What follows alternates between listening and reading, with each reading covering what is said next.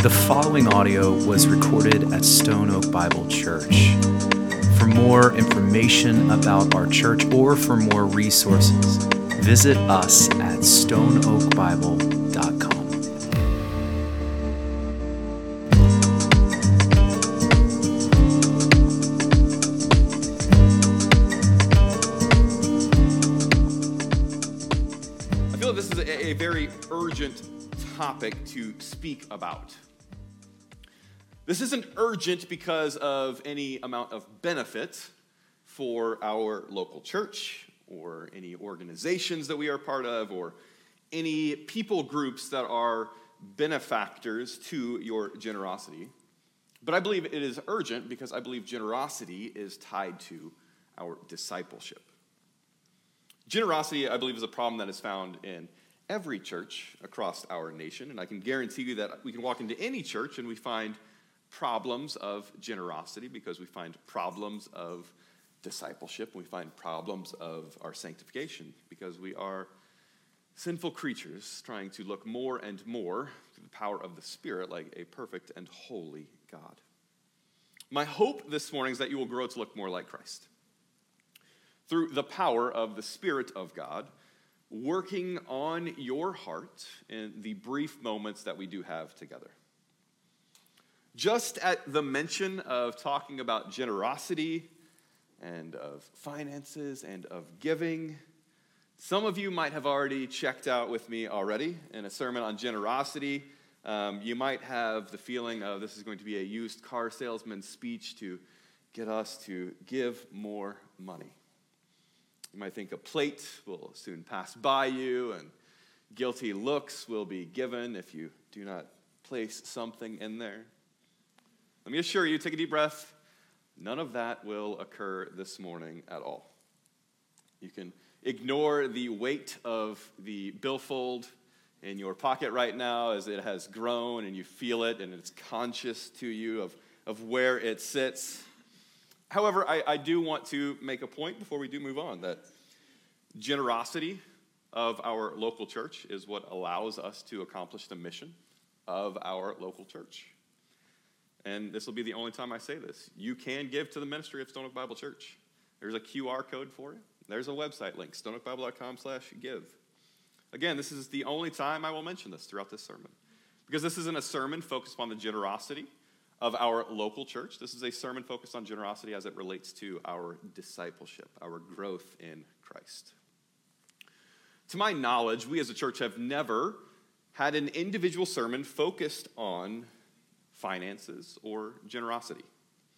If the text we are going through speaks towards finances or generosity, then of course we will speak to it, but we've never focused directly on what does it mean for me as a believer to live a generous life.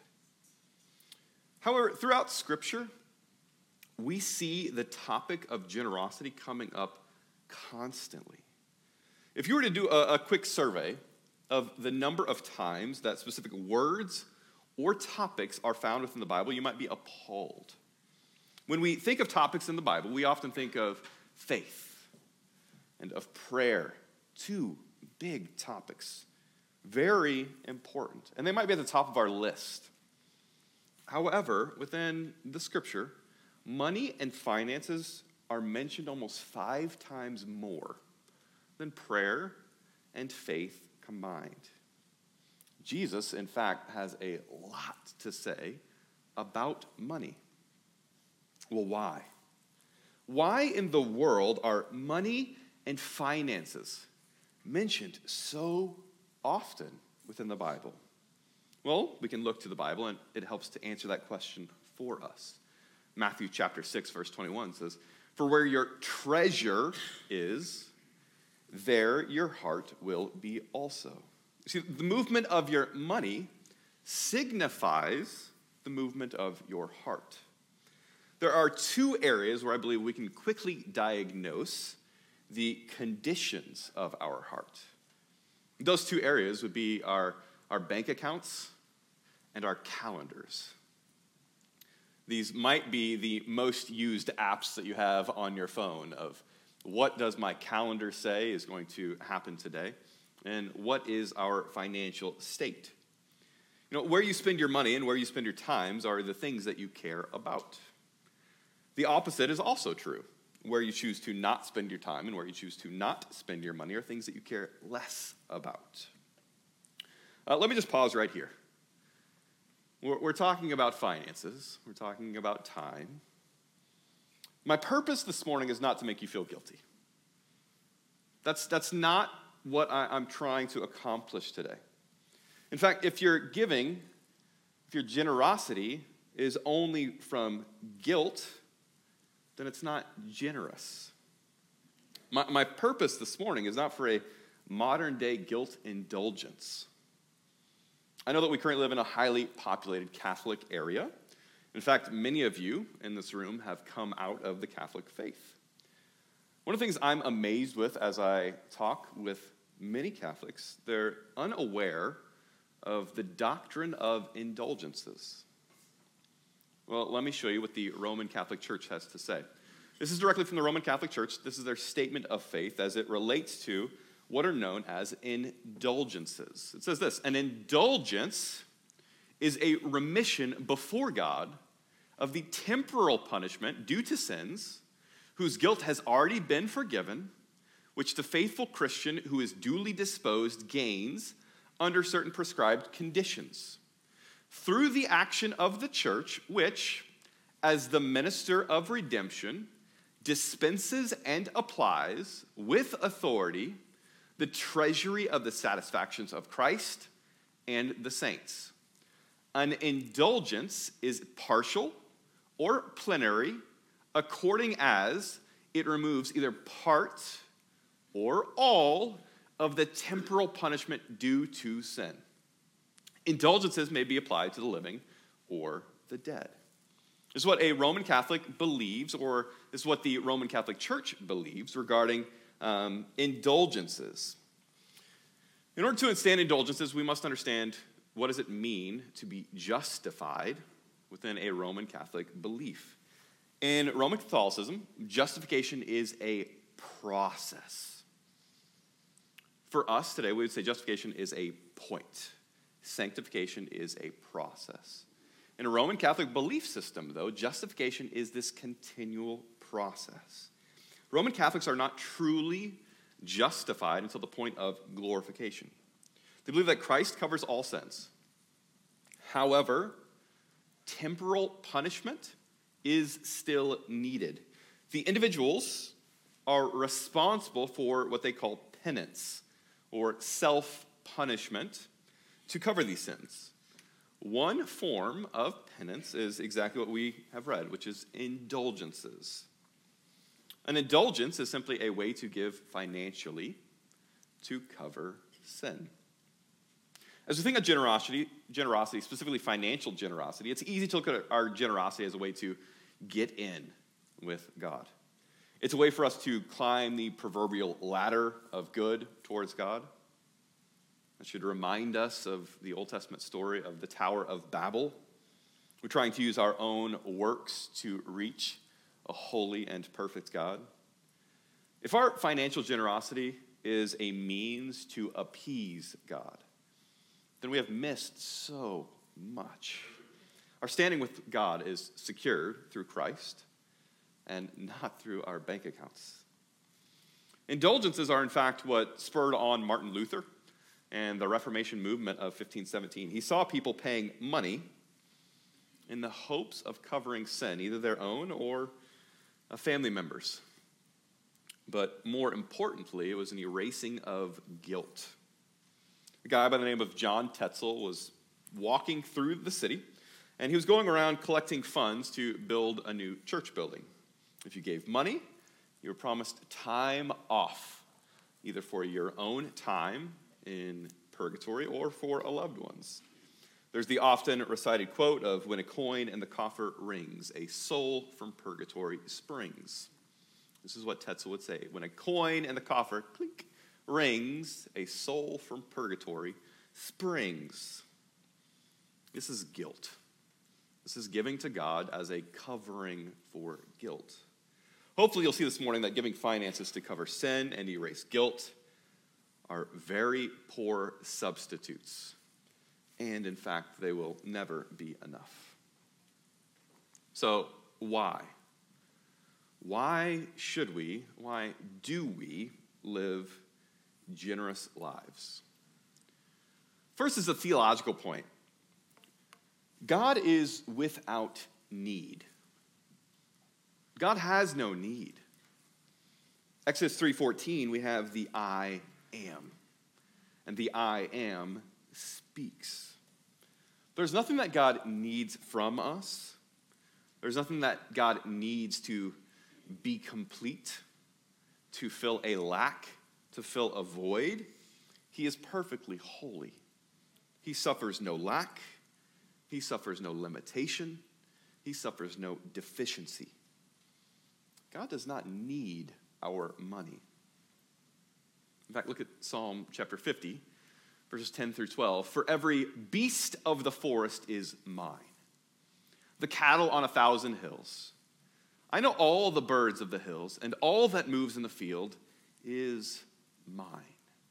If I were hungry, I would not tell you, for the world and its fullness are mine.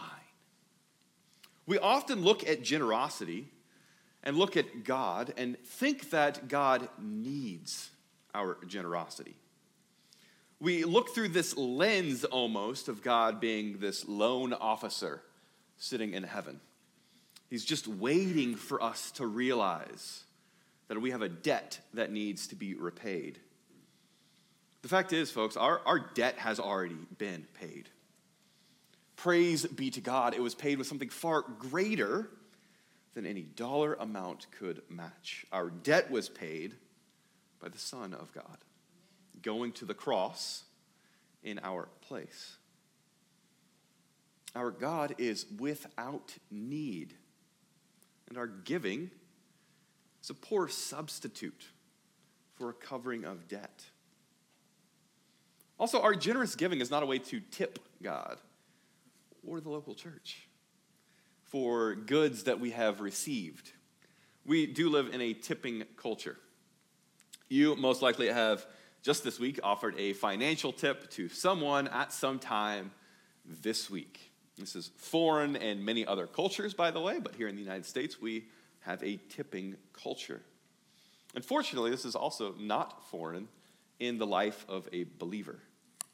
God does not need us to tip him when he does something that we see as beneficial or for our good. Also, the local church doesn't need a tip when the pastor says something that you like or enjoy, or the music is good, and we then give a tip.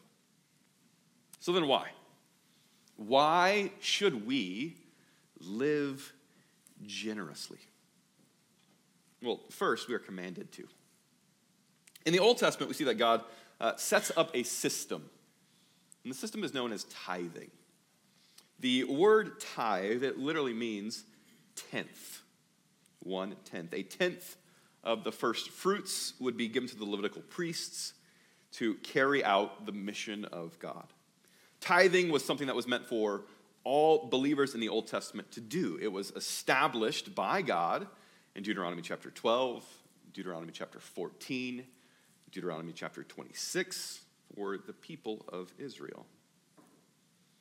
Now, I don't know about you, but I am not the people of Israel. Okay, so what does this mean for us? Well, in the New Testament, there's a transition and a change that happens. In the New Testament, the tithe is no longer focused on. You don't see it within the New Testament. There's, there's one verse that we can point towards that we do see it, and it's Christ specifically speaking. Matthew chapter 23, specifically in verse 23. Christ is speaking to the scribes and the Pharisees, and he says this Woe to you, scribes and Pharisees, hypocrites, for you tithe mint and dill and cumin, and I've neglected the weightier matters of the law justice and mercy and faithfulness. These you ought to have done without neglecting the others, you blind guides, straining out a gnat and swallowing a camel. Just that visualization, by the way, of straining out a gnat and swallowing a camel. Beautiful. But who is this written to? Well, it's written to the scribes and Pharisees. Scribes and Pharisees who were under the law. So he's speaking to individuals who are under the law of tithing. He says, Woe to you! You're tithing, but you're not doing everything else.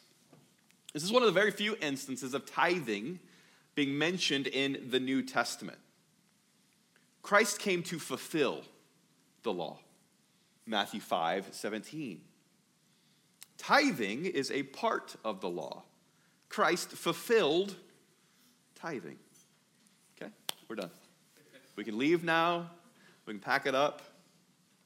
Not so fast. I, I do believe that tithing is in the New Testament, not in the way that we think of tithing. Tithe literally means a 10%, therefore, I don't see the tithe in the New Testament. I do, however, see generosity as a marker of the people of God. It is, in fact, throughout the New Testament. Acts chapter 2, verse 45. This is the establishment of what we call the church. In Acts chapter 2, it's the timing of Pentecost. It says this, and they, this is the local church, the people of God gathered together, and they were selling their possessions and belongings and distributing the proceeds to all as any had need. So they're selling everything. This is, this is like socialism, communism, which works out great whenever sin is not present at all. And they're selling everything and they're caring for the needs of everyone. So, are you therefore saying that in order for me to be generous, I have to sell everything? Absolutely not. I am saying, though, that in order to be generous, there is a cost that is involved. Although I don't see us being under the law of tithing, I do think it's a fantastic place to begin. Tithing is 10%, it's a great round number to think about whenever it does come to our generosity. However, that may, might be way too much, and that might be way too little for others, and we'll discuss this in a little bit. Let's get back to our question, though. Why should we give generously? First, we are commanded to. As the people of God were commanded to in the Old Testament, so we are also commanded to because it shows the positioning of our hearts.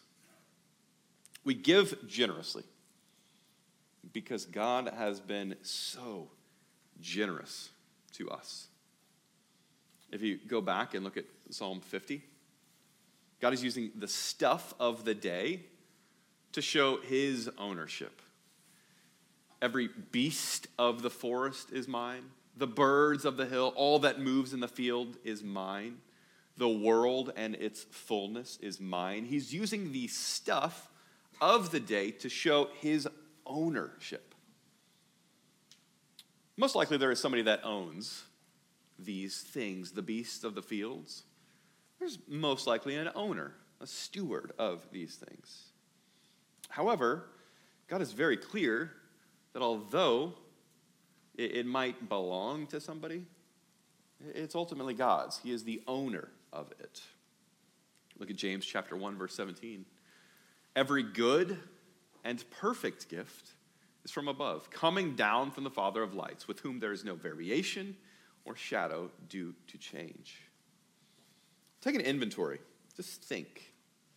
What are the good gifts that God has given to you?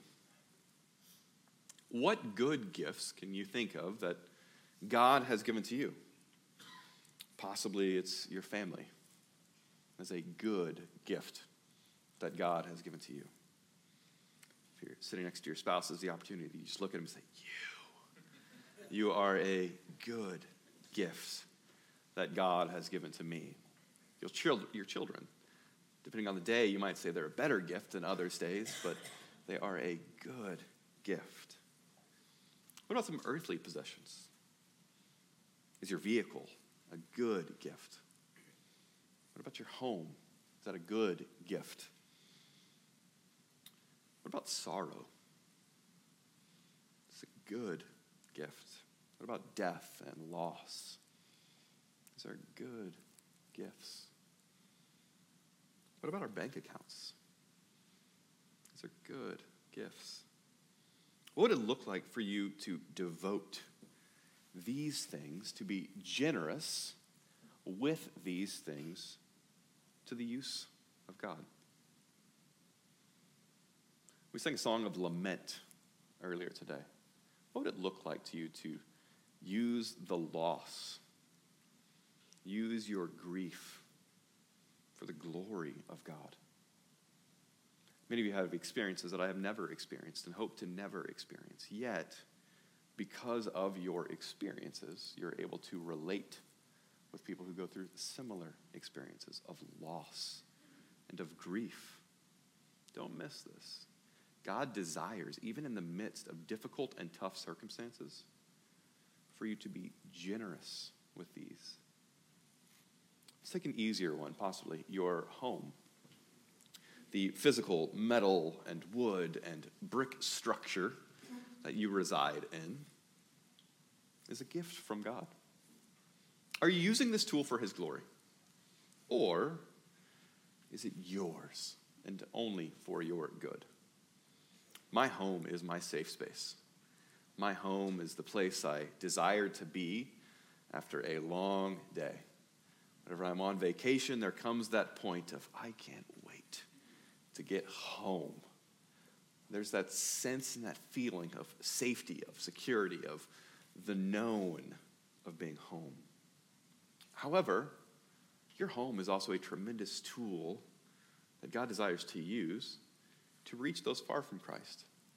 It's a tool where gospel transformation and gospel sanctification can occur. It is a tool that is desiring to be used. What if we thought about our bank accounts in the same way? What if we thought about this generosity in, in, as it relates to our bank accounts? We, we give generously because we understand that we are simply stewards of this resource. Proverbs chapter 23, verse 4 and 5 says this Do not toil to acquire wealth. Be discerning enough to desist. When your eyes light on it, wealth, it is gone, for suddenly it sprouts wings, flying like an eagle toward heaven. This is a scary verse to read. This is a verse I think that we should place at like every time before you check your 401k or before you check the stock market. And, and today, I think it's important to read this and understand that it has sprouted some wings and it has flown away. Our money can completely sprout wings tomorrow and can fly away. We often will place our trust in financial institutions, those four magic letters F D I C. We will place our trust in the institutions rather than placing our trust in the God who provides all. I have two children. I have my son Grayson and my daughter Charlie, 10 and 8 years old. Uh, they both this week had book fairs, which, if you don't currently have kids, I'm sure you remember, scholastic book fairs are still around, okay? I remember as a kid getting the Scholastic Book Fair magazine and wanting to buy the posters I didn't care about any of the books, but it was all about the posters, and it was the Lamborghini Ferrari posters. That's where it was, okay? They still have them. Uh, I haven't seen as many Lamborghini Ferrari posters today, but they still have little trinkets that you can buy. Scholastic is a smart company, okay? They know what they're doing. Both my kids had book fairs this week. Do you know what they did? They came to me. They asked me for my money to spend at their book fair. They asked me when I know that both of my children have money sitting on their dressers upstairs. Isn't it always easier, though, to spend someone else's money? It's always easier to spend somebody else's money.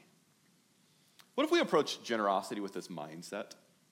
What if we came to realize that not only does God own all the cattle on all of the hills, but he also owns all of the dollars and all the banks. The numbers in our bank accounts are a representation of God's faithfulness to us. It's also a representation for his desire for us to use it to his glory. God has been generous to us in material things. We are generous in the place that we live in the United States. This is a generosity that is not offered to all, yet we are the benefactors of his generosity. God, however, has been far more generous to us in spiritual things. God has given us his son. This is the most generous gift. Christ, the Son of God, has taken our sin and has given us his righteousness. John 15, 13 says that this is the greatest display of love possible. We are generous people because we belong to and were created in the image of a generous God. So, why do we live generously? Well, we live generously because God commands us to. We live generously because God has given generously to us. Look with me in 1 Timothy chapter 6 verse 17 through 19. I believe this text speaks directly to our current circumstances and it will also lay a foundation for our final points. 1 Timothy chapter 6 verse 17 through 19 reads as this. As for the rich in this present age, charge them not to be haughty, nor to set their hopes on the uncertainty of riches, but on God, who richly provides us with everything to enjoy. They are to do good, to be rich in good works, to be generous and ready to share. Thus, storing up treasure for themselves is a good foundation for the future so that they may take hold of that which is truly life. So, what does this text show us? Well, first, who is this text written to? The rich in this present age. This text had a direct audience of that time, and I believe it is appropriate to apply it to the direct audience of today as well. I don't know your financial accounting. I don't know what your bank accounts look like. However, I promise you, this is you. It's often easy to look around us and say, ugh, they make a lot more money than I do. Their bank account is a whole lot larger than mine. Yet, whenever you pull out from the scope of me, my, and you look in our nation and you look in our world, this is us. We have been blessed and we are the rich in this present age. This is, this is you. So then, let's continue on. Where then do we place our faith? Well, the text tells us set their hopes on the uncertainty of riches. This is the negative. This is the don't do that. Charge them not to be haughty, nor to set their hopes on the uncertainty of riches. This is so easy to do. So easy to take a raise and live to that means and take another raise and live to that means, and take another raise and live to that means, and you gain more money, yet your generosity has never changed. Your stuff has usually increased. So, where should we place our faith? Well, not in the uncertainty of riches, but on God. The text is relatively clear with this one. Uncertainty shows there's a uh, uneasiness to this. And yet we have the stable, firm foundation of God Himself. Continues on God who richly provides us with everything to enjoy. Don't miss that. God wants you to enjoy stuff. God is not some, some hard ruler who desires for you to be super broke and poor and never have anything fun or good. God desires for you to enjoy. Enjoy. They are to do good, to be rich, in good works. This is what God desires of us, is to do good. He desires for us to be rich. But look how he frames this to be rich in good works. Continuing on, to be generous and ready to share. To be generous and ready to share. Thus, storing up treasure for themselves. There's an outcome to this. of those that are generous are, are generous are storing up treasure for themselves as a good foundation for the future, so that they may take hold of that which is truly life. There's a practical application of an individual's life that I would love to point you towards. His name is Jim Elliot. You might be familiar with him. Uh, Jim Elliot gave up everything in order to proclaim the gospel to an unreached people group. This unreached people group um, were hidden in um, a, a jungle, and he flies down to proclaim the gospel to them. In the midst of him doing this, Jim Elliot ends up losing his life. And he ends up being killed by um, those that actually he desired to proclaim the gospel to. He understood that consequence. Um, fast forward, the story continues of his wife uh, finds his journals, um, and uh, she ends up going back to this exact same tribe and proclaiming the gospel to them and uh, they, they come to know who Christ is. In his journal, though, he has this fantastic quote I think speaks to what it means to live a generous life. He says this He is no fool who gives what he cannot keep to gain what he cannot lose. We often flip these we always are trying to gain the things that we will lose, the things that rust and moth will destroy. And we often are, are putting these in a reverse order. And, and Jim, Jim Elliot's life is a testament to his understanding of this. His desire was to give what he cannot keep. And for him, that ended up being his own life. This morning, as we discuss generosity, I think it's important that we discuss the practical application of how then. How then can I today live a generous life? First, and it's, I think, the, the biggest point, our generosity derives its, its, it derives itself from the gospel. If our generosity is derived from anything other than the gospel, it will fail and it will sputter out quickly if you're being generous because of guilt, if you're being generous because you see it as a performance, if you are generous because you see it as it's just what we do, will eventually lack in, in many ways. The only lasting generosity will be generosity founded upon the everlasting words of the gospel. This is the only lasting generosity. Do you know this everlasting truth of generosity? Well, that truth is that your debt has been paid. Is your hope found in Christ alone? If it is, then you are called to live a generous life. Be generous in grace offered to others. Be generous in your time. Be generous with the gifts that God has given to you.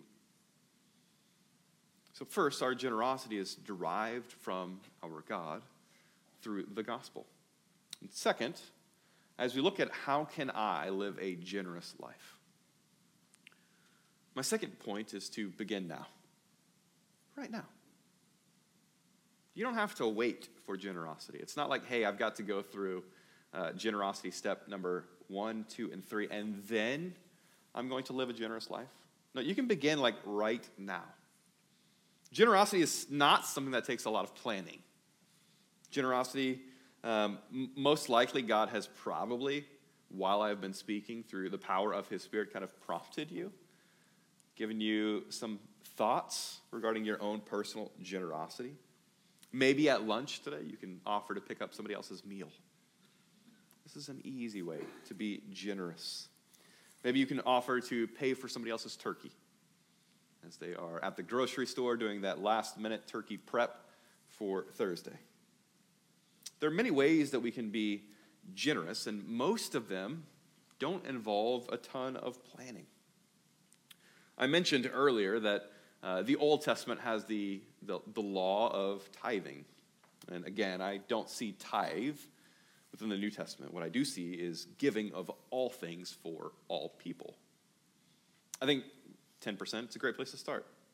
It's a great target for financial generosity. What would it look like for you to be generous and tithe, if you will, 10% of your time? What would that look like? What would it look like for you to tithe 10% of your meals? You have 21 meals in a week breakfast, lunch, and dinner. What would it look like for you to give two of those meals a week to somebody else? To have, hey, I'd love to have lunch with you, just to sit down and talk about what's happening within your life. What if we did that? I think 10% is a great place to start for most people when it comes to financial generosity. I really do. However, again, I think that might be too much for some, and it might be way too little for others. You see, our generosity has nothing to do with a set dollar amount or percentage. You look with me in Luke chapter 21, verses 1 through 4. A familiar story. Jesus looked up and saw the rich putting their gifts into the offering box, and he saw a poor widow put in two small copper coins. And he said, Truly I tell you, this poor widow has put in more than all of them. For they are contributed, for, for they all contributed out of their abundance, but she out of her poverty put in all she had to live on. You see, our generosity, again, has nothing to do with a set dollar amount or set percentage amount. The dollar amount in these two situations, one was very small, one possibly very large. And yet, one was generous and one was not. Some of you might be giving the most dollars compared to anybody else in this room, yet you might be the least generous. Just giving financially does not automatically make it generous. Not all giving is generous. However, all generous people give. The stats say that the average family within the life of the church gives 2% of their income. The mission of the church costs dollars. There's no way around it. Imagine with me for a moment what could be accomplished within local church throughout the United States if that 2% were increased to 10. There's great hope for me. We as the church, as the believers of, of Christ, could eradicate poverty, could eradicate homelessness. The generosity of God through the generosity of his people has great potential. Finally, I ask that you would evaluate your own heart. Our dollars are some of the most sacred things that we have. Our bank account passwords are probably some of the most intimate things that we hold on to. I can show you my dirty room and my stacks of laundry. You can come over to my house when I haven't cleaned at all. You can see me and all of my grossness. But there's no way I'm showing you how much I make or my bank account. Some of the things that we hold most intimate within our society. I'm asking you to look at your own heart and to evaluate your generosity. There's much more that it means to be generous. However, we can often focus on these things instead of focusing on generosity and giving because it's often easier. It's often easier for me to think of, of I'm going to be generous with my time. I'm going to be generous with my meals. We often are lacking a generosity in our finances because it is so tightly held to our, our being. I ask you to be generous in all things. Why? Well, because God has been generous to us in all things. Before I conclude a, a sermon on generosity, I want you to know there are many ways that you can be generous with your finances. These include not only your local church, but there are other fantastic organizations and fast, fantastic mission opportunities that if you are looking for a way to be financially generous, but you're not sure how, I would love to be the one to, to connect some dots for you.